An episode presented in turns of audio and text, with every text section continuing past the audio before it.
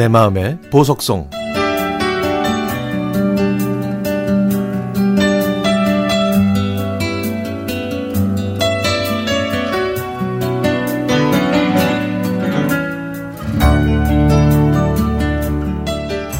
오늘 저희 가족은 소박한 49제를 마지막으로 사랑하는 큰 이모를 천국으로 보내드려야 합니다.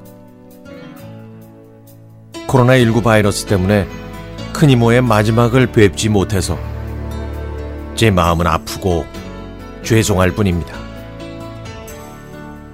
텔레비전에서 하는 영화를 봐야 아, 미국이나 홍콩이라는 곳이 있구나 하고 알았던 저 같은 시골 촌놈한테 지구 저 아래에 있는 호주에서 여성 주재원으로 계신 큰 이모는 저의 동경과 선망의 대상이었죠. 제가 초등학교 때 이모는 아버지께 애프터쉐이브 스킨을 선물로 보내주셨습니다.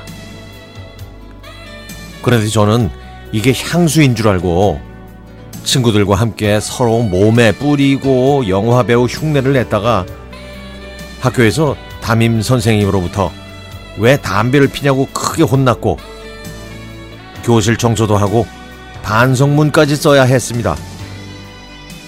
알고 보니까 저희가 향수인 줄 알고 몸에 뿌린 게 사실은 향수가 아니라 담배 향이 나는 애프터쉐이브 로션이었거든요. 시골 촌놈들이 아무것도 모른 채 겉모양이 예뻐서 향수인 줄 알고 몸에 뿌렸던 겁니다. 시간이 흘러서 시골 촌 놈이 어느덧 대학생이 됐고 큰 이모는 성인이 된 조카에게 호주로 배낭여행 오라고 비행기 표까지 사주셨죠. 덕분에 30년 전에 난생 처음으로 외국으로 나갈 수가 있었습니다. 그렇게 갔던 호주는 모든 게 신기하고 새로운 나라였습니다. 호주의 이 도시 저 도시를 구경하면서 남반구의 크리스마스가 한여름이라는 사실에 놀랐던 것도 이제는 추억이 됐고요. 그리고 그때 저와 함께 갔던 친구들과 크리스마스 이브를 재미있게 보내라고 큰 이모는 저희들을 위해 별장까지 잡아주셨는데요. 와, 그날 저희에게 주신 샴페인은 지금도 잊을 수가 없습니다. 한국으로 돌아오는 공항에서 주신 용돈, 그리고 그 안에 들어있던 편지에 써주신 인생은 험난한 바다를 건너는 한 척의 배 같은 것이지만 태풍이 분다고 포기하지 말고 항상 별자리를 보고 스스로 항해하는 법을 배우라고 하신 그 글이 글쎄요 그때는 무슨 뜻인지 잘 몰랐습니다.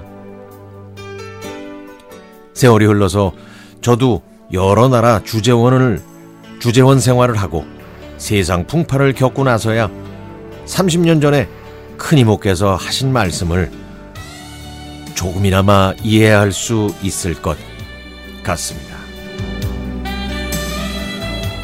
3년 전에 시드니에서 마지막으로 큰 이모를 뵀을 때 해주신 보석보다 소중한 이 말씀, 이 말씀을 평생 가슴에 새기고 살아가려고요.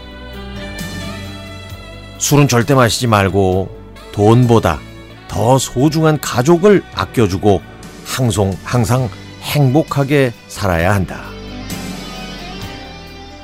저희에게 베풀어 주신 큰 이모의 사랑과 희생에 감사드립니다. 이젠 천국에서 편히 쉬세요. 큰 이모, 사랑합니다.